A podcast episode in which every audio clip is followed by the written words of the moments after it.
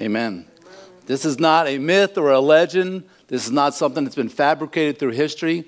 This is historical fact that the God that we worship became a human being, lived amongst us, lived a perfect life, performed miracles, prophesied his own death, his own burial, and his own resurrection, and all of it came true. We serve a risen Savior, amen. He, he's in the world today, and we know that He has risen because the Bible clearly makes it true, but also not just because the Bible says so, history says so. It's, it's just a documented fact. Um, we're going to read the scripture together this morning, so I want you to read every other slide, okay? I'm going to read the first, and you join me on every other slide. So, John chapter 5 is where we'll be this morning. So, if you want to join me in your paper Bible or on your iPhone or whatever document you want, uh, device, I mean.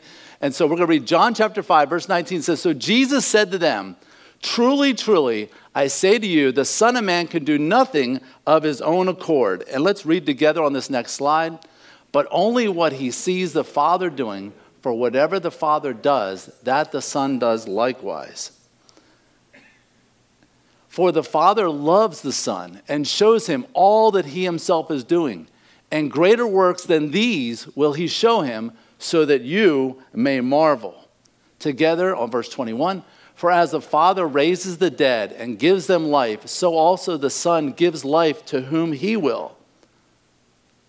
For the Father judges no one, but has given all judgment to the Son, that all may honor the Son, just as they honor the Father. Whoever does not honor the Son does not honor the Father who sent him. Truly, truly, I say to you, whoever hears my word, and believes in him who sent, ha, sent me has eternal life. He does not come into judgment, but has passed from death to life. Here we go. Sorry. All right. It's go ahead. Let's see. Hold on. I know what it is.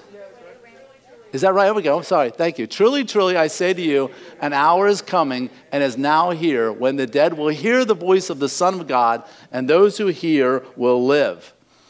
Thanks for your patience with me. For as the Father has life in himself, so he has granted to the Son also to have life in himself. And he has given him authority to execute judgment because he is the Son of Man. Do not marvel at this, for an hour is coming when all who are in the tombs will hear his voice and come out those who have done good to the resurrection of life, and those who have done evil to the resurrection of judgment. This is the word of the Lord. Thanks be to God for his holy word. Amen. All right. So, my, have you ever had your wife or someone ask you, Are you listening? Are you listening to what I'm saying? You know, I, I'm guilty of that. You know, it's, a, it's really a big challenge because your wife is talking to you, and right behind her is ESPN Top 10 how are you supposed to listen when that's going on in the background? I mean, it's just like, it's so hard to focus. It's like, it's just like, you know, in the Lego movie where he goes, I was listening to what you said, but just in case, can you repeat it all over again? Everybody know that scene from that movie? Here's, um, here's a few good ones for you.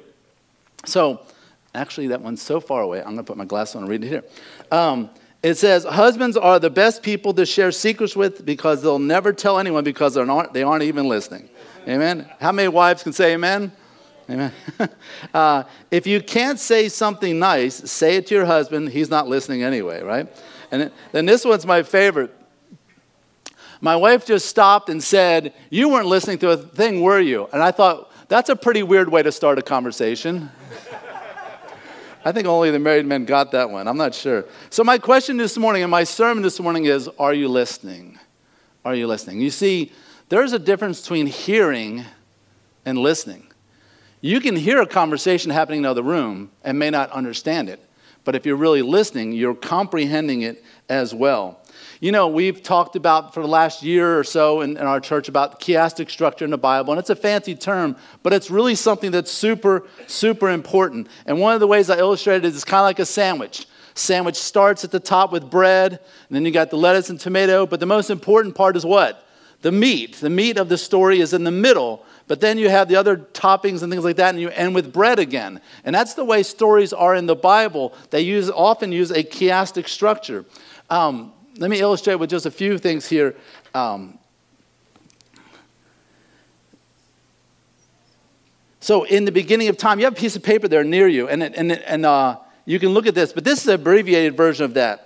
So, man, the way that all of history works is man was assigned to keep a garden in the beginning. This is Genesis chapter 3. Watch the chiastic structure here. Man was assigned to keep the garden in the beginning. And then it says, He says, You, sh- you shall not eat lest you die.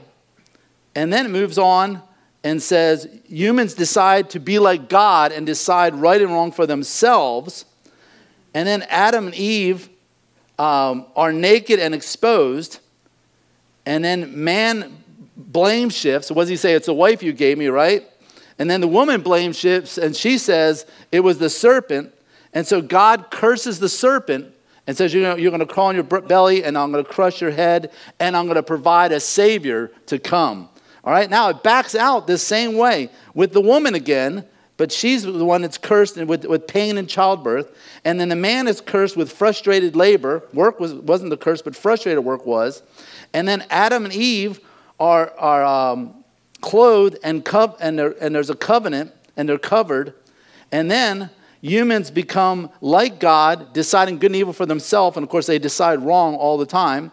And then you see it ending with uh, the, the, same type of phrase that the garden is closed right there, and, um, and then man is expelled, and angels guard the tomb. So it starts off with man taking care of the garden, and at the end, it's like it's an angels going to take care of the garden, and you're expelled from it. And so you see that chiastic structure there. But what is at the very center of that? The serpent is cursed, and a savior is promised. That's the core of this story. And really, that God sets the tone for all of the Bible that all the pain and all the suffering that Satan brings this world will someday he'll be trampled when a Savior comes. And again, that, you have that piece of paper that elaborates it even further. Feel free to take that home. But um, you see this really in the big picture of history. God creates the heaven and earth, right? Then God judges the world with what? Water. What was it? What event is that?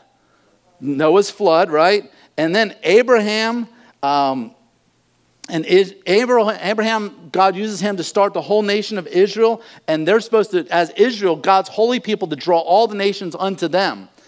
And then you see that David ascends to his throne out of the tribes of Israel.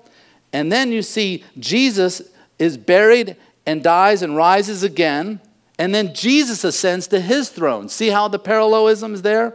And then Jesus through the church says instead of the nations coming to us, we're going to go to the nations. He says, Go into all the world and preach the gospel. He, he said, With 12 tribes, we'll draw the nations, but now with 12 apostles, we'll go to the nations. You see the parallel there? And this is the way God's orchestrating all of history. And so God judges the world in the future with not with water, but with what? But with fire. And then what does God do? He creates a new heaven and a new earth. You see the structure there? Isn't it beautiful? So it's one thing to sit down and write a poem and have chiastic structure, or to write a whole book of the Bible and have chiastic structure.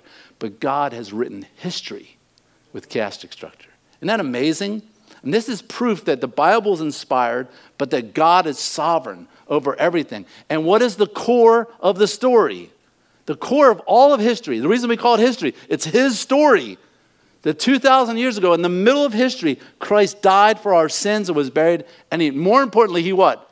He rose again. He is risen. Christ is risen indeed. And this is, this is you, you, you look at the world just going bananas right now and just going crazy. You think, man, is God in control? You look at history and say, Amen. He certainly is control. He definitely is. He, he judged the world thousands of years ago with water, and he put a rainbow in the sky and said, I'll never judge the world with water again which was a great promise, but the other side of the promise is because next time I'm destroying the world, I'm doing it with fire.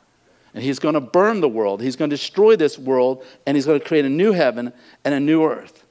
You know, it's interesting is I would. I don't have too many original thoughts, to be honest. I, I do a lot of studying. I listen to a lot of things. I read a lot of commentaries. I listen to a lot of other preachers, and I just try to study as best I can and figure out what's right with this scripture. And every now and then I might have an original thought. So the other day, I woke up about an hour before my alarm clock, and I'm like, I don't want to go back to sleep because you know how that feeling is. If you go back to sleep an hour, then you're like, when the alarm does go up, then you're like, oh man, like what train just hit me? And so I'm laying there in bed thinking, you know, I'm just going to meditate and pray about what I'm preaching this Sunday. And I started thinking about this whole chiastic structure thing and how it's such a big deal in the Bible. And I thought, you know what? If God does that through all of history, maybe He does that with our life.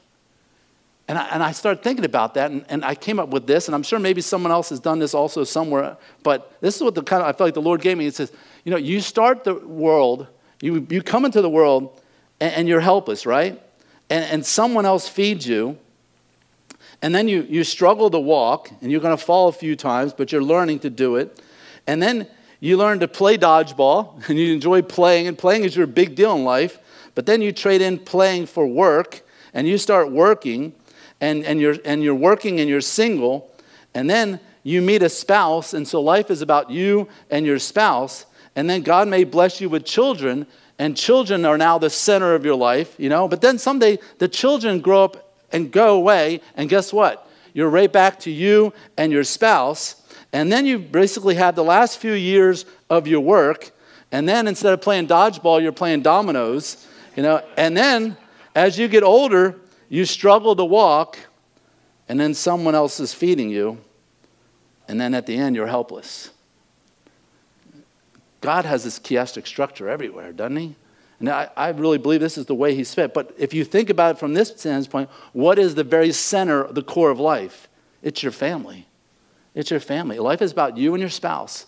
You, you, it was you and your spouse before kids, it'll be you and your spouse after kids. But do a good job raising those kids because uh, Ephesians says that what you're picturing in your marriage is not just how two people can be happy, but how Christ loved his church and gave himself for it. And as the bride adores her husband, it's a picture of the church praising and worshiping the Lord Jesus Christ. Not that you should worship your husband, but that, that, that relationship of two equals, yet loving one another for all eternity is a picture of Jesus Christ. That's why it is such a big deal that they are messing with marriage today. They're saying it's anybody with anybody, and, now they're going with different numbers of people and all kinds of crazy stuff. They are messing with the gospel. The gospel is a man loving a woman and them coming together in beautiful harmony and giving life. That's the picture that is the gospel.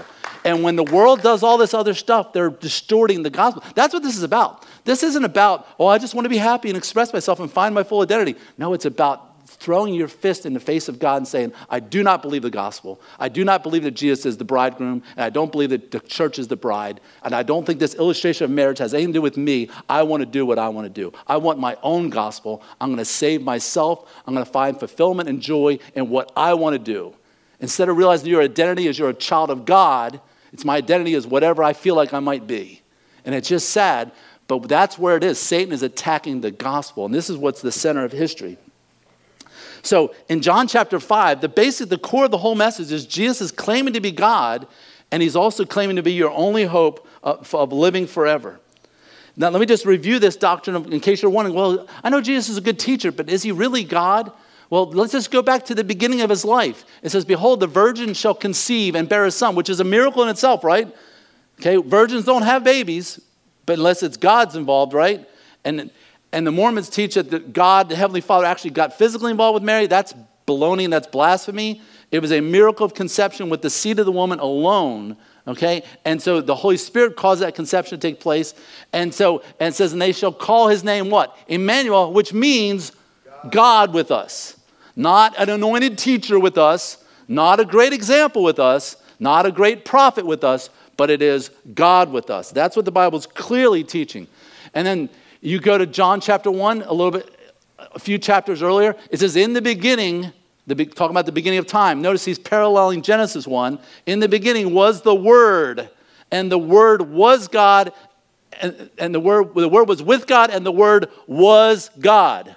Okay? And then in verse 14 it says, And the Word, which means the Logos, the, the, the mind of God, became flesh. Okay? So the, the Word was God, and the Word became flesh. Who was that talking about? It's talking about Jesus. It goes on to say in that passage, and we beheld his glory as of the only begotten of the, of the Father. So it, here in John chapter 5, just a few verses earlier of what we read, it says, And the Jews were seeking more to kill him. You see, they wanted to kill him because he healed a guy on the Sabbath. And now they want to kill him even more. Guess why? Because not only was he breaking the Sabbath, but he was calling God his own Father, making himself what? Equal with God. We see, we believe in one God who expresses himself in three persons God the Father, God the Son, God the Holy Spirit. They are all equal. There isn't like major God, minor God, and lesser God. That's what the Jehovah's Witnesses teach. They believe God the Father is Almighty God and Jesus is just mighty God. But Jesus calls himself the Almighty God in the book of Revelation. So they're wrong on that. So when if, if you say that God is your father, which no Jew ever said, they never referred, they, they said he was the father of the nation, but no Jew would ever say, my father. But Jesus said, my father, making himself equal with God. Because my son Adrian, okay, he's my firstborn, he's my oldest, he's 35 years old, he's equal with me as a human being, isn't he? Is he less of a person than I am? So if he claims I'm his father, then he's claiming equal humanity and equality by saying that he's with me there. And that's exactly what Jesus is doing here as well. They wanted to kill him. The Jews understood fully what Jesus was saying. He's committing blasphemy. He's saying he's equal with God. If anybody tells you Jesus is less than God, they're not understanding the Bible the way Jesus clearly spoke it and the way that it was written. Philippians 2 says, Have this mind among yourselves, which is in yours and in Christ Jesus, who, though he was in, form, in the form of God, did not count equality with God something to be grasped. In other words, Jesus didn't say, Well, I have to try to be like God. No, he already had equality with God. He didn't have to grasp for it and try to attain to it. Um, one time, one famous pastor's wife here in Houston said, When Jesus was baptized, that's when the Holy Spirit filled him and he became like God. That's blasphemy. Jesus always had it. He didn't have to fight for it or reach for it or be baptized to get it. He always had it. It was not something to be grasped.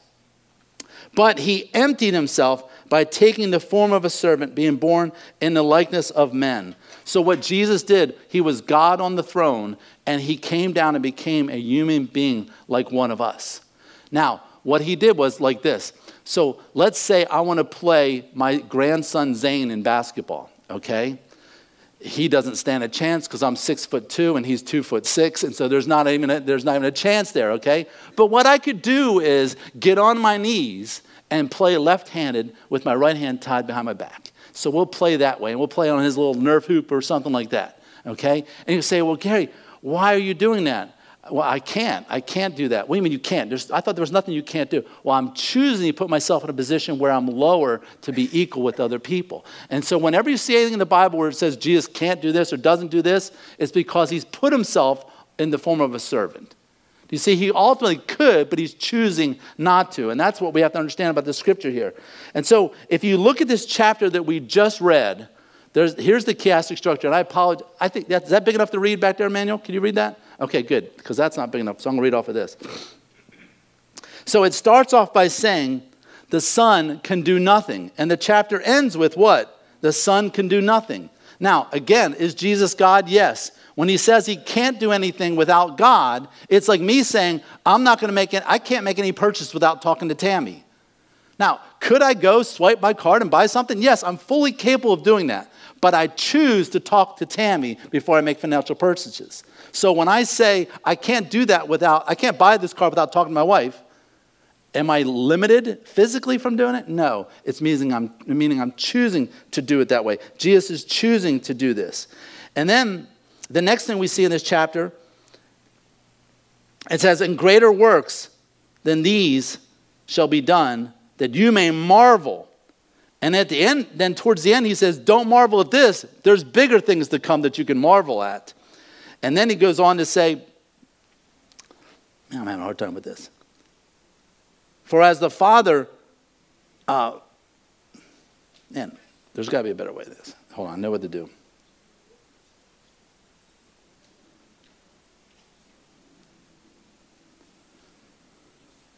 You see the next verse there? Okay, so let me actually read off the screen. There we go. Hello. Wake up, Gary.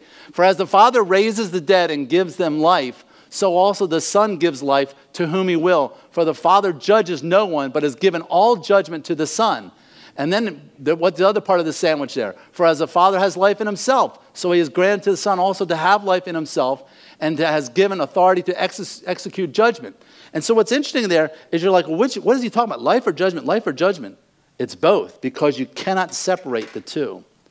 Okay? If you hire someone to do a job at your business, but they decide to do something else, you're going to judge them and say, hey, I hired you to do this, but you're over here talking and doing this. Sound familiar? Looking at you. uh, they're off here doing, doing something different. And you're like, you have a right to judge them because you're the one that hired them to put them in that position. God has given you life. And when you're off doing something else besides glorifying Him, you, He's in a position where He can judge you. He's the one that gave you life, and He will be the judge of your life. Someone's calling to find out what time church starts, I guess. All right. Um, let's see here. And they disconnected me. So then he goes on to say, uh, let me go, go to the next slide for me, Matt. All right. So then, what's at the very middle of this? Truly, truly. And how many times he did? So back then, uh, they didn't have exclamation points. So if you really wanted to make something important, you'd say it twice. In fact, if you wanted to say something really, really, really important, you would say it three times. That's why the Bible doesn't say God is love, love, love, or, or good, good, good. It says he's holy, holy, holy, which tells you it's the most important thing about him. But here it says truly, truly. Jesus is saying, hey, if you haven't been listening to anything I said, if you just woke up, please listen to this. I say to you that whoever hears my word, and then he says in verse 25, truly, truly, the dead will hear the voice of the Son of God, and those who hear will live. What's the main point of this passage we just read? Hear. Are you listening? And I'm not just talking to the husbands. Are you listening this morning? 13 year old, are you listening? 27 year old, are you listening this morning? I want you, if you don't get anything else out of this morning, I want you to listen to the words of Jesus and find out what he is saying to us this morning. Are we listening? Are we hearing? And what's funny is we go through life and we don't listen to God. We do all the things we have to do. And have you ever noticed we don't like silence? It's awkward. We're, we're in the car, and we, we start the car, put on our seatbelt, and what do we have to do? Turn the radio on. We don't like silence because when we're left alone with our thoughts, guilt creeps in. We start feeling bad for how much we've messed up our life. We start thinking of the stupid things we've done, how we've hurt other people and the thoughts we've had and the selfishness we've had. And we don't like silence. But the psalmist said, Be still and know that I'm God. Turn it off the radio. Get off your phone. Turn off the TV. Get on your knees. Just listen to God. Hear what He has to say. I'm t- challenging you this morning to hear what He has to say. And we're going to go through this this morning and, and I want to know, are you listening this morning? There's four things here, and we're going to go through them very quickly. I want you to behold the obedience of Jesus. I want you to marvel at the resurrection of Jesus. I want you to avoid the judgment of Jesus, and I want you to hear the voice of Jesus. First of all, behold the obedience of Jesus. It says in verse 19, So Jesus said to them, Truly, truly, I say to you, the Son of Man can do nothing of his own accord Again, he's choosing to cooperate with the Father. So he could have done it on his own, but he chooses not to. He wants to be a team and work with his Heavenly Father. But watch this only what he sees the Father doing, for whatever the Father does, the Son does likewise. You see, God became human flesh, and in that human, he's put on limitations on himself. And he's saying, I can't. So when Jesus did the miracles, was it Jesus doing the miracles or Jesus being a human being totally dependent upon the Holy Spirit of God to do the miracles? It's an interesting question that theologians are debating. But Jesus is saying, I am totally dependent upon the Father. And whatever I see him doing, which means he's watching his Father move and work, then he does it likewise. And watch this. Why does he do that? Because me, my Father loves me and I love him. And I, have you ever watched a little kid just watch their daddy work and just like, oh man, I want to be like my dad. That's what Jesus is doing. And he's 30 years old and he's doing this. He's watching his dad and he wants to be just like him because he loves his dad and, and his dad loves him. And because his father loves him, he shows him what he's doing. Now, don't, don't miss this. Does the father love us? Did you know he's showing you what he's doing? God is at work. In fact, one of the things they got upset at Jesus about was the, the Jewish philosophers thought, well, does God obey the law? I guess so. He has to obey the law. So therefore, God obeys the Sabbath. Okay. So, if there's no work on the Sabbath, that means God's not working on the Sabbath. Let me tell you, if that was true, the whole universe would implode, okay? And that's why Jesus said, My Father always works and is working up till now. And they're like, blasphemy. The God the Father does not work on the Sabbath. He'd be breaking the Sabbath. And he's like, no, Sabbath is for man. God works all the time. And then you know what Jesus said? And I work all the time too. I heal on the Sabbath. You know what? What is he saying there? I'm God. If God the if man rests on the seventh day, but God doesn't, and he's saying, but Sabbath doesn't apply to me either. In fact, I'm the Lord of the Sabbath. So they, he was really blowing their minds here with all this thinking. And he, but here, get this. If the Father loves Jesus and shows him what, do, what he's doing, doesn't the Father also love you? And if you will watch and you will listen, he's going to show you where he's at work. And we're supposed to join him there. Uh, Blackaby wrote a book called Experiencing God, and he talks about this very thing. Recommend you read that. Uh, but look and see what God is doing and join Him there and watch God at work and pray that God would lead you into His will to, to follow Him there and to do what He wants you to do. So Jesus lives in harmony with His Father's plans. Jesus watched to see what His Father's doing, and Jesus worked like His Father. And that's what He sets example for us to do, that we're supposed to be in, in harmony with the Father's plans, not our plans. You see, write out your list of things to do and weigh your, your five year plan, your life goals, all stuff. Write it all out, nice and neat. Take a good look at it and tear it up and throw it in the trash can. And say, God, what do you want me to do? And then rewrite it. And open, say, Here, my life is yours. Not my will, but yours be done. Live in, and then watch and see what God does and join Him there. And then work with your Father. So the second point here is to marvel at the resurrection of Jesus. So Jesus is healing people and he's doing it on the Sabbath and doing all kinds of crazy things. He's like, hey, you think this is cool? Man, there's greater things than this. There's greater works that are to come. And he says, and he, and he says, he will show him so that you may marvel. Okay? So Jesus did the miracles he did so that people would be like, oh, what is that? So they would stop and see what's happening. That's what marvel means, to look at that. It's not necessarily a comic book. It means to stop and look and see what God is doing. And so he says, so what are the greater works? Well, again, look, let's look at the parallelism here because of the chiastic structure. Go down to verse 28 where he says, marvel again. He said, no, don't marvel at that. Me healing a blind man on the Sabbath is nothing.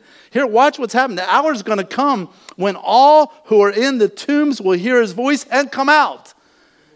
Man, you talk about a miracle. We're not just all raising Lazarus or a little girl who died. We're talking every graveyard that has a believer in it poof, coming up out.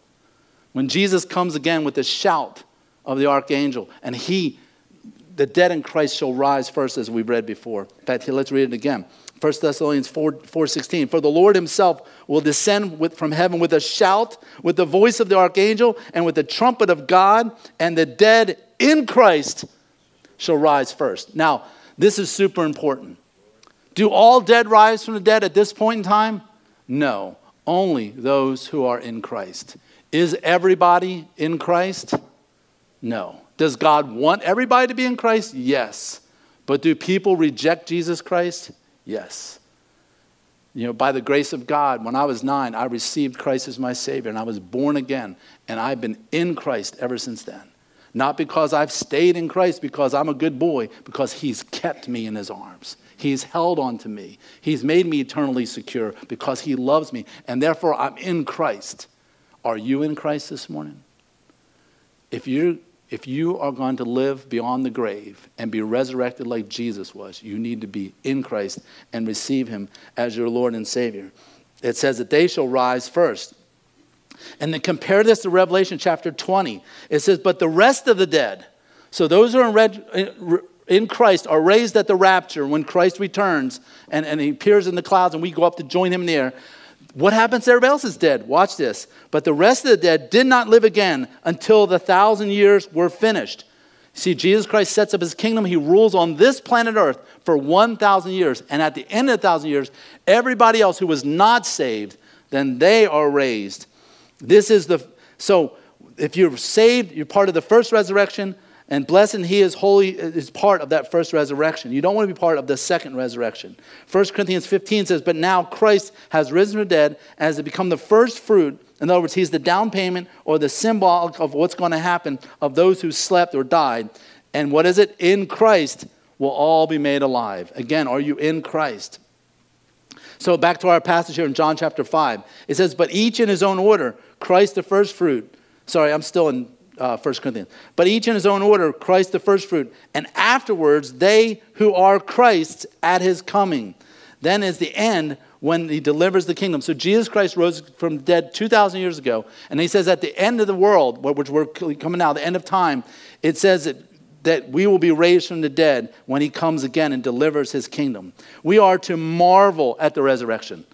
There's nothing more important than the resurrection. I, I, love basketball, and it's amazing to watch what some people can do with the ball and some of the passes they make and some of the amazing feats, but I don't marvel at that like I marvel at the resurrection of Jesus Christ. Everyone can, can marvel at that. We, people like to marvel at science and what they're accomplishing and all that stuff like that. God knew all this before He created the world. We need to marvel at Him. And Easter means that we have a future and a hope. COVID 19 doesn't have the last word, cancer doesn't have the last word, the funeral doesn't have the last word. Divorce doesn't have the last word. Easter means that we have a future and a hope and that Jesus has the last word. The world likes to say, eat, drink, and be merry, for tomorrow we die. Someone actually said that in the Bible. But Easter says, love, serve, and give, for someday we will live forever. Big difference between the, the philosophy of Christians and the philosophy that the world wants to put into your mind. The world says, you know what, you, life is short, do all you can, have all the fun you can, party like a wild man, because someday you're going to die. The Bible says the exact opposite. The Bible says, give your life away, serve others, make sacrifices, because someday you're going to live forever. You can enjoy it and party later with Jesus for, for eternity, or you can party this long and suffer for eternity without God in hell. Which would you rather live for? Would you like to live for this? or live for eternity. The choice is very clear as Jesus makes it. So, next thing is here, we need to behold the obedience of Jesus. And we saw how much he works with the Father. We need to marvel at the resurrection of Jesus. And then we need to avoid the judgment of Jesus. Again, look at this whole passage we just read and see how many times the word judge or judgment or judges is there. Would you say that's a theme of this passage? And you know, Christianity today wants a fluffy Jesus who might as well be the Easter bunny and just like, just feel good, have your best life now, everybody be happy, I don't want to cause any ruffles, whatever. But Jesus says, judgment, judgment, judgment. If you knew, if you knew, if, if someone came, if a police officer came to your door this afternoon and served you with papers and saying you need to appear before Judge Smith 28 days from now because you're going to be on trial, are you going to take that message seriously? Are you going to lawyer up and start putting together your facts and your documents and get ready for that judgment day? Or are you just going to say, oh, no, I don't really believe in all that stuff? Jesus has issued a subpoena and says a judgment day is coming. Are you going to be ready for it? And, and the good news is, you, even though you're guilty, he's paid the price. See, we can avoid the judgment. It says, For the Father judges no one, but has given all judgment to the Son. For the you see, and why? Why would the Heavenly Father delegate all judgment to Jesus? Watch this. And it says in verse 27, it answers the question in the parallelism there. It says, And he has given authority to execute judgment because he is the Son of Man. Did you know Jesus used this title to refer to himself more than any other? Dozens of times he called himself the Son of Man, the Son of Man, which sounds like that sounds like less than the Son of God. Not to the Jews it didn't. To the Jews, the Son of God, Son of Man came right out of prophecy in Daniel. The Jews were looking for a Messiah, and they knew and they knew there would be a representation of God, but they didn't realize he would be God himself. Okay? Daniel 7:13 says, "In the night visions, and behold, with the clouds of heaven, there came one like the Son of Man." They knew that this was a glorified person that was to be worshiped. And so when Jesus says, I'm the Son of Man, he knew that they were quoting, Dan- he was quoting Daniel. And they, they knew that that was blasphemy there. And it says, And to him was given dominion and glory and kingdom, that all peoples, nations, languages should serve him, bow down before him, because he is their judge. To the Jew, that was confusing, because Psalm 50, verse 6 says, And the heavens shall declare his righteousness, for God himself is judge. All the Old Testament is that God is judge. Jehovah's our judge. Jehovah's our judge. And Jesus steps up and says, You know, God the Father, he told me I'm the judge, which means I'm God too. God the Father, God the Son, God the Holy Spirit. He made it abundantly clear that Jesus himself was going to join, be the judge of the world. And he even says why. The word that right there means here's why God made Jesus the judge, so that all may honor the Son. See, that's what it's all about. It's about honoring Jesus Christ. Every good dad wants their son to excel even if it's at their own expense. That's why dads will sacrifice their savings, their time, their effort so that their son can excel. And our Heavenly Father has sacrificed everything so that his son would be the one that would be lifted up and would be glorified. And he says, Whoever does not honor the Son does not honor the Father. He says, You Jews worship God, but here I am, and you're not honoring me. So guess what? Because you're not honoring me, you're not honoring God because I am God. To not honor the Son of God is not to honor the Father either. So, how do you avoid the judgment of God? You trust Jesus Christ as your Lord and Savior. Watch this here. We're supposed to behold the obedience of Jesus, marvel at the resurrection of Jesus, that not only his resurrection, but the resurrection to come. We avoid the judgment. How do we do that? By hearing his voice. Again, I go back to the beginning.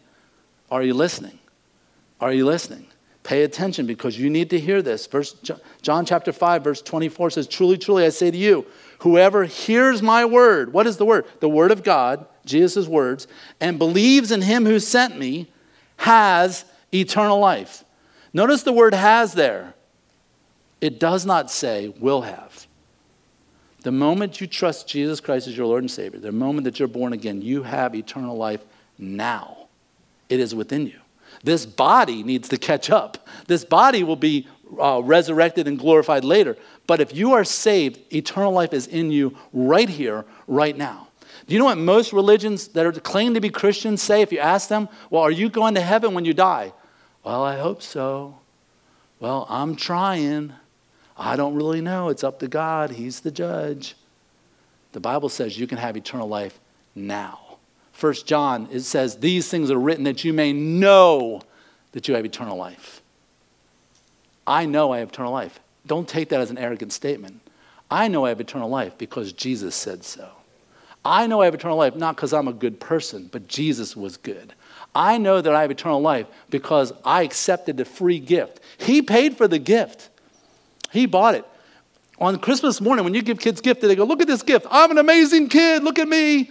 No, they're like, man, look at my parents, look at the gift they gave me. To be confident of your salvation is not to be arrogant, but that's what the world thinks. They're like, oh, you Christians, you think you're better than us, you're holier than now, and all that stuff. No, no. Jesus is amazing. I'm just a filthy sinner, just like everybody else. Can you receive him too? And you, you share the gospel with an incredibly humble attitude. How many of you remember your Texas history? William Barrett Travis is known for drawing a line in the sand and said, Everyone who stands with Texas, cross the line. And to a man, every single one of them crossed the line. Today, Jesus is drawing a line in the sand and saying, Will you hear my voice? Will you cross the line? Will you believe in me? It says right here that if you believe in him, you have eternal life and you do not come into judgment, but you are passed from death over to life. You've crossed the line. And notice it starts with he that hears my word. Can someone be saved without the scriptures? They cannot. Paul tells us in Romans that, that faith comes by, help me here, faith comes by hearing, and hearing by the word of God. You see, the word of God is the seed that he plants in our hearts, and then it gives life. We are supposed to hear the voice of Jesus. Jesus says, truly, truly. In other words, this is so important that I say to you, the hour of coming, and it's right here, it's right now, that the dead, see, now think about this. Jesus is saying, he's not talking about a future rapture or resurrection or any of that. He's saying it's right here, right now. The dead will hear the voice of the Son of God, and those who hear will live. He's talking about people who are spiritually dead.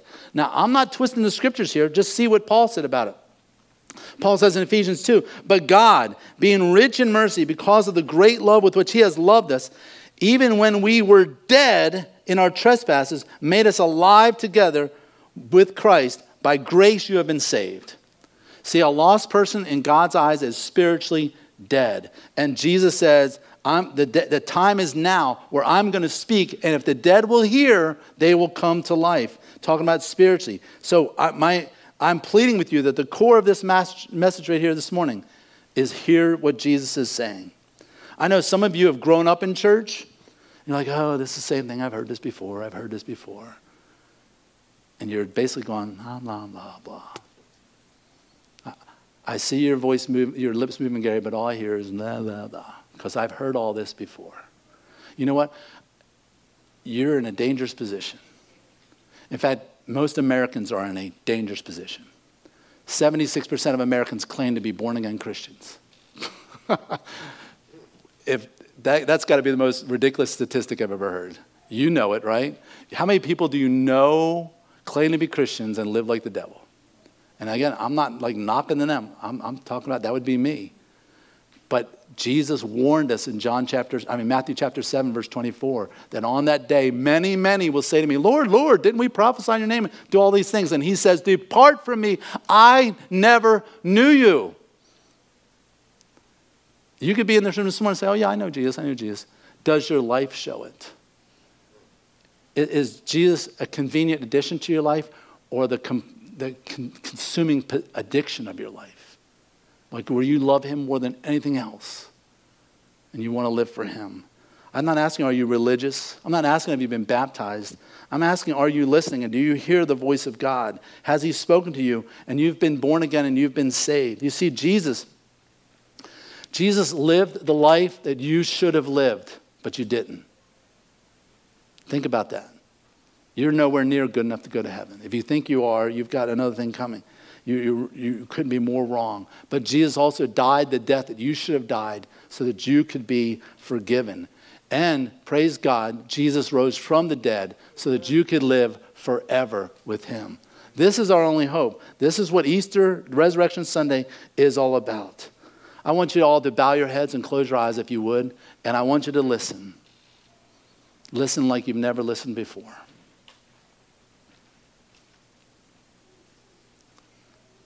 Paul says that the Holy Spirit bears witness with our spirit that we are the children of God. Does the Holy Spirit this morning confirm, yes, you're a child of God? Or are you troubled right now? Does this bother you right now?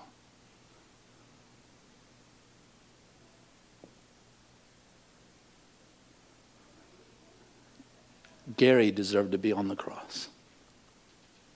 We all deserve to be on the cross. Those nails should have been through my hands and my feet because of the things I've done, the sins that I've committed. But Jesus took them all. Jesus took them all.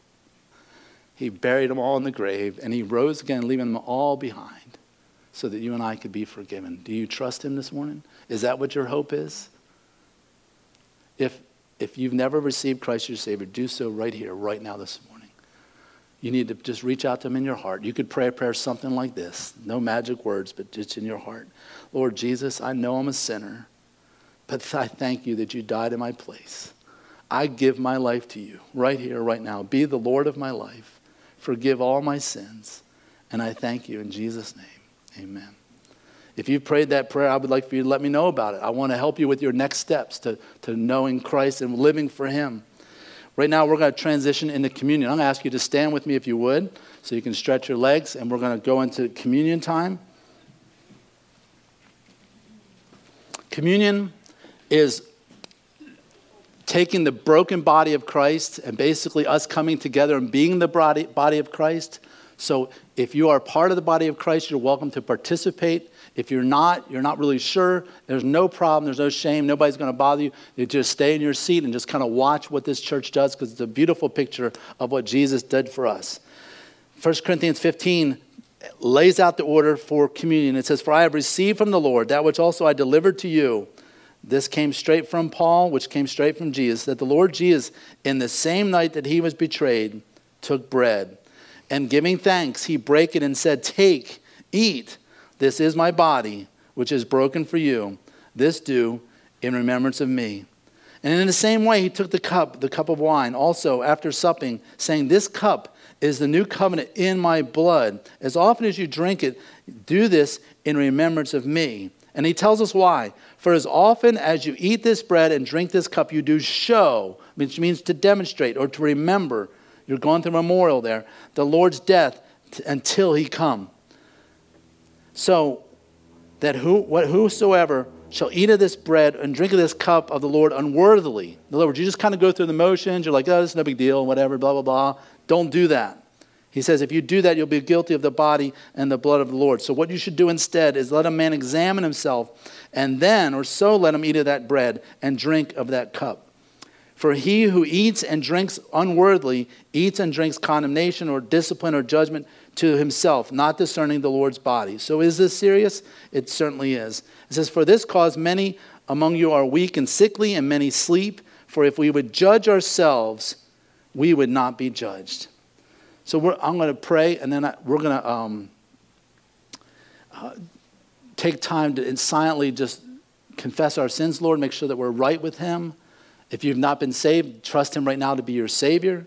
But let's pray. Father God, thank you so much that Jesus died and was buried, and we remember that today. This is the forgiveness of our sins. Easter is the resurrection of our sins and then a resurrection of our life, but we're remembering right now what he did for us, and he promised that he will do this again when he returns to earth. We ask that you would open our hearts, help us to be open and honest in our conversation with you. In Jesus' name, amen. This is a song as you meditate, and not just to kill time, but so that you could be thinking about the Lord and what he's done. You may be seated. And then what I want you to do is when you've after you've had a conversation with the Lord, you can come up here, and there's two families that are serving communion to us this morning, and they're doing it with gloves and things like that. So you'll be able to take that with COVID precautions in place. But right now, I want you to meditate on this song and let it speak to you so you can fully adore Jesus as the one who died for us. And when you're ready, you can come forward after you've spoken to the Lord.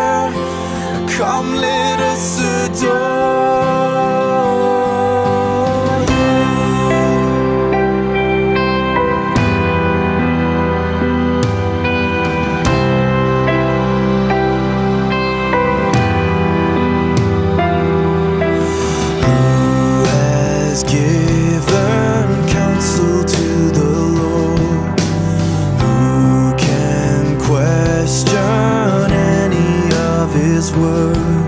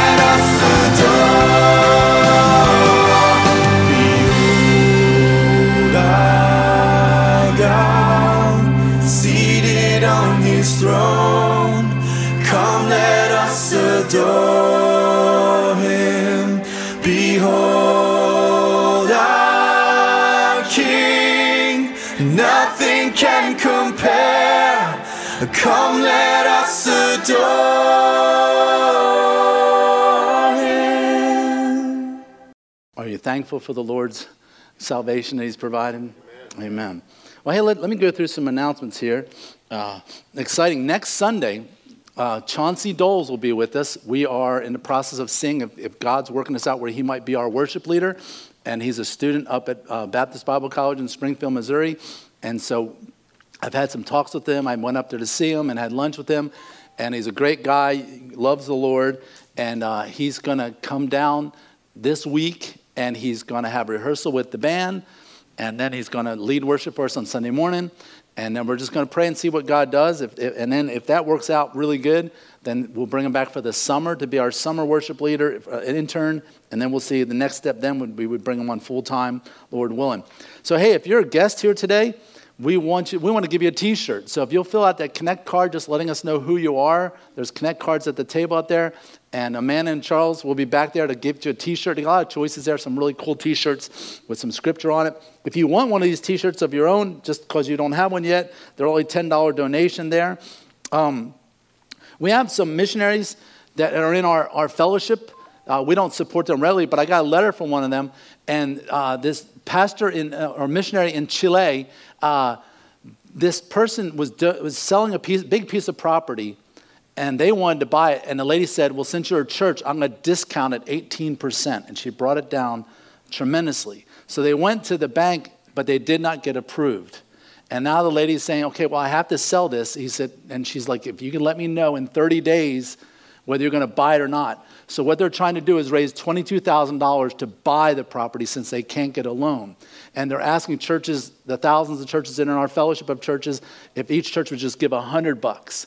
So if you're willing to pitch in 10 of that 100 or 5 or 20 bucks or whatever, just, just uh, text that to Bob Foe, Robert Foe, at email, or you can find instructions at the table there on how you can give. If everybody chips in a little bit, we can easily do this. And if all the churches in our fellowship do it, they can buy that property, which uh, God has honored, uh, open up the door for them to possibly do.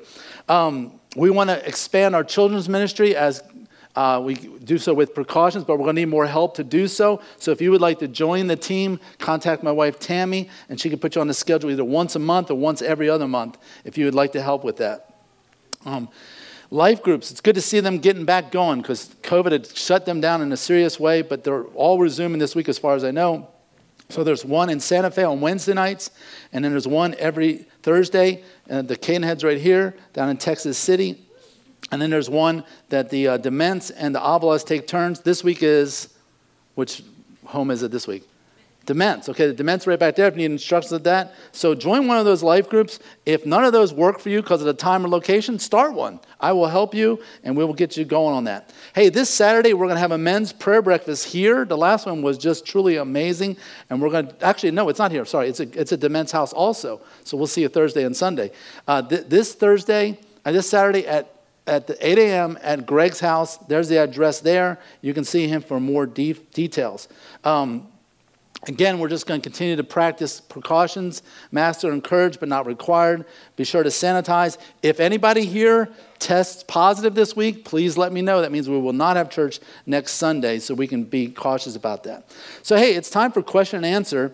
And actually, last week was crazy. There was two questions, and I couldn't answer either one of them. I just totally blew me away. God's definitely trying to keep me humble, so that's not a problem there. Um, I'll do my best. But anyway, last week, Amanda asked this question about Moses. And it was a, it's a really unusual scripture, but at, it caught me off guard, and I, I hadn't heard this story in a long time. So I had to go back and study up on it. And I spent 14 hours, no, just kidding. Anyway, Exodus chapter 4, verse 24 says, At a lodging place on the way. So God was telling Moses, go back and talk to Pharaoh. So on the way, they stopped at a hotel six, Motel 6, right? On the way, and the Lord met him and sought to put him to death. So he's going, but on the way, God's like, okay, you're in trouble, dude. And he made him so sick, we, most people think he was, he was sick or something, he's about to die, okay?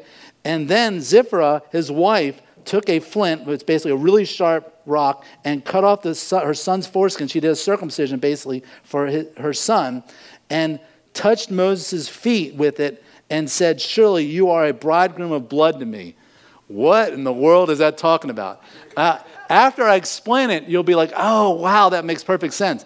I think the reason people have a hard time with it is because we don't know Jewish culture it, would be kind of like to you if, uh, if I said, uh, Isaiah and I went to uh, Minute Maid Park to go see the Astros play, but they were playing the Dodgers, so we didn't get to see it. You'd be like, oh, that means it was sold out. Then because Dodgers real popular, and you got there expecting tickets. And, but there's things you read between the lines because you know our culture. Um, that probably wasn't the best analogy. But what happened here was um, so Moses had two sons. One was circumcised, the other wasn't. And they're all supposed to be circumcised. This was a point of disobedience. And Zipporah was like another passage in Numbers says, Zipporah didn't like the whole idea of circumcision. So, no, no, not my son, not my son. And Moses, like a lot of men, kind of acquiesced to his wife because they didn't want to make waves instead of just being the man in the house and saying, No, you're going to do it. So, along the way, God's like, Okay, you still haven't taken care of business. I've given you all this time, and now you're halfway there. And I'm not letting you go any farther until you take care of what this symbol, the symbol of circumcision, is you're my chosen people. And how can you say to Pharaoh, We're God's chosen people, let us go, when your own son hasn't been circumcised? And that's what this is about. So she's like, all right, I'll do it. So she does it, and she takes the, the foreskin, and, she, and, the Bible says she touched his feet with it. No, the Hebrew says she threw it at his feet and said, there you go. And now it's like you're my husband all over again because of blood. Blood made you my husband this time. So she has her little hissy fit and throws it at his feet and says, okay, you bloody husband, you. That's what she's basically saying here, okay? So, bizarre passage. The Bible, it's interesting everybody in the Bible, there's no real heroes in the Bible except Jesus. Have you noticed that? If you were going to create a religion like Islam or Buddhism, whatever, all the heroes would be like, they did this and they were perfect. They this. And have you noticed everybody in the Bible is a jerk? Like everybody. Peter's a jerk, David's a jerk, Moses is a jerk, Abraham, they're all stupid idiots. The only hero in the Bible is Jesus. Because the Bible's about messed up people who are loved by Jesus. That's what the Bible's about. So when, anyway, I'm, I'm going to get off the track here. So, Anyway, here's another question. Patrick asked this one. This was an awesome question. And I, I, I've read this a hundred times and never noticed this before. So the question was Was Pharaoh the firstborn? And if so, why didn't he die in the 10th plague? Because kings were usually the firstborn in the family. So why did he not die? Well, the answer is right there in the scriptures. Because God had told him a few chapters earlier, He said, For by now I could have put my hand and struck you and your people with pestilence, and you would have been cut off from the earth. He's talking to Pharaoh. He says, I could have already killed you by now. But here's why. But for this purpose, in other words, I'm making you an exception, an exemption. I have raised you up to show you my power, so that my name may be proclaimed in all the earth. He says to Pharaoh, You should have already died in some one of these plagues, but I've set you aside and raised you up and said, I'm not killing you because I want you to see everything I'm doing, including the death of your own firstborn son. So he was the exception to the rule. So great question, Patrick. Um, all right, let's see what other questions people might have texted in.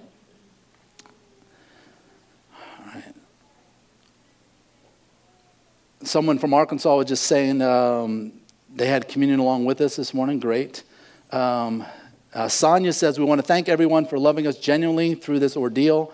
Uh, her husband, Alvin, fell off a roof and broke eight ribs and punctured a lung and all kinds of other problems. So, and you guys have been great. You guys have given cash and given meals and all kinds of stuff and loved her, so we appreciate that.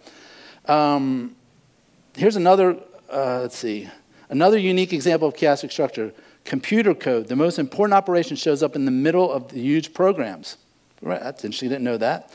Question from last week How do we know that there were a thousand years between the specific people you mentioned, Adam to Abraham? Okay, um, we don't know that there was exactly a thousand, but what you do is you go back and add up the genealogies. It says, and so and so and begot so and so, and he lived 716 years. And so and so begot so and so, and he lived so many years. And if you add up the overlap of their lives and touch them like that, like not end to end, but the overlap, it gets to be approximately a thousand years. So it's, I don't think it's exactly a thousand years, um, but that's a great question. It's based on the genealogies. Um, the earth, I believe, is approximately 7,000 years old. Okay? Um, and, uh, well, I won't get off on that. So, because I will, I'm going to get off on it. Um, so, look at this. Evolutionists think the earth is how old? Billions of years old, okay? But what is a, what is a comet? It's a giant snowball that's traveling through space, right? And they're melting. In fact, there was one comet that was supposed to come by last year that didn't because when it got close enough to the sun, it totally just went away and melted, okay? wait a minute. And we know how fast these comets approximately dissolve because every time they come back by, their tails are a little bit smaller. Sometimes the head of them are a little bit smaller. And we know that they only live a few thousand years. So if the Earth's billions of years old and all of it started with a Big Bang, and the Big Bang created all these comets, why are comets lasting billions of years? They're not. They only last a few thousand years old, and so therefore the Earth can only be a few thousand. Let me give you another one because NASA thought that the Earth was billions of years old. They know that, uh, that dust falls from our atmosphere, from outer space, falls on our Earth. Okay? And if we could go somewhere on the planet where that dust has not been touched and measure it, because we know about it falls approximately an eighth of an inch every thousand years, if we could, we could go somewhere on earth and find a big stack of it that hasn't been touched. Well, there's nowhere on earth that's not been touched where the wind hasn't blown or hasn't been rained on or whatever. But guess where you can go where the dust hasn't been touched? The moon, because the moon shares our atmosphere, okay, or proximity. And so they thought, oh, when we get to the moon, man, it's going to be like this deep. So you remember the Apollo 13 module had snow boots on it? Big discs that landed like this so it wouldn't sink into several feet of dust. And then when Neil Armstrong went down the ladder, the ladder only went down part way and he had to jump the rest of the way because guess what? The dust was only an inch and three quarters, which is the equivalent of 7,000 years. The earth is not billions of years old. The moon is not billions of years old. Science is on our side. It's not, we, don't, we don't have to go by faith. We have to make a choice between faith and science. Faith and science merge. The Bible is not as old as they want to say. When did God, God's nation go from being called Israel and Hebrews to Jews? Okay, so um, they actually all three are still in place. Let me make sure I say this right. I'm an American, that's my nationality. I am Caucasian, that's my ethnicity. I am a Christian, that's my religion. Hebrew, Jew, Israel. Israel's a nationality, Hebrews their ethnicity, Judaism is their religion. So all three terms go together. So there isn't, didn't want, one didn't replace the other. Um, great question. Um, some people say, should Christians be celebrating Easter since it's a pagan holiday? Great, great question. And I get this all the time every year. Some churches actually will say Resurrection Sunday instead of saying Easter Sunday because the word Easter comes from the goddess Ishtar. Okay? So pagans worship Ishtar, but then when the Catholic Church came in there, they're like, let's turn your religion into where you're worshiping Jesus instead of Ishtar, and we'll call it Easter. Okay? Now, I don't like the beginnings of all that, but nobody thinks of Ishtar when we say Easter. Say, hey, you want to come over our house Sunday for Easter? Oh, I don't do Ishtar, the pagan goddess. Nobody thinks that, okay? Let me ask you, have you ever heard the phrase rule of thumb? How many of you have heard the phrase rule of thumb? How many of you have said the phrase rule of thumb? You are a bunch of wife beating misogynists. Did you know where the rule of thumb came from? In England, in old England, you could beat your wife. You could give your wife a spanking, but you could not use a rod thicker than your thumb. It was the rule of thumb. If you beat your wife with something thicker than your thumb, you could go to jail. So if you say the phrase, well, the rule of thumb here is, well, well, does that mean you embrace beating your wife with a, with a stick? No, nobody believes that. It's what the word means today. Let's do another one Christmas, okay? Putting evergreen trees in your living room. Well, pagans used to do that because they worship the tree. Does anybody put a Christmas tree in their living room because they're going to bow down and worship the tree? Nobody does that, okay? You wear a ring on this finger. Why? Because pagan says this is your lucky finger, okay? You ever thrown rice or birdseed at a wedding? Yeah, we do it to just wish them luck and whatever, just you know, God's blessing on you. But pagans did it to scare the demons away so it didn't bother them on their honeymoon. We do all kinds of stuff today that doesn't mean that anymore, okay? Now, there are some things that are done today that are very satanic, okay? And they still mean what they meant today. I mean, I'm like really anti Halloween because you're dressing up like demons, goblins, ghosts, witches, all this evil. It's still evil. So now we can disagree, agree to disagree on that one, whatever. But all these other stuff, if you're saying, oh, don't say Easter, blah, blah, blah, who, the, who even knows that it means that, okay? Anyway, why don't you tell us what you really think, Gary? Getting wound up this morning. I've had too much coffee or something. All right, that is the band. Come on up here. Man, they did a good job this morning, didn't they? All right. They, we are closing with the song, right? Or no? Or maybe we're not. Are we, Nathan, are we closing with a song or are we closing in prayer? Let's do it. Maybe I read it wrong. All right. Let's stand. And we're going to sing and worship the Lord here at the end. I hope you have a wonderful day uh, with your family. You celebrate this holiday. And uh, remind your kids what it's really about. And uh, you all have a great week. God bless you.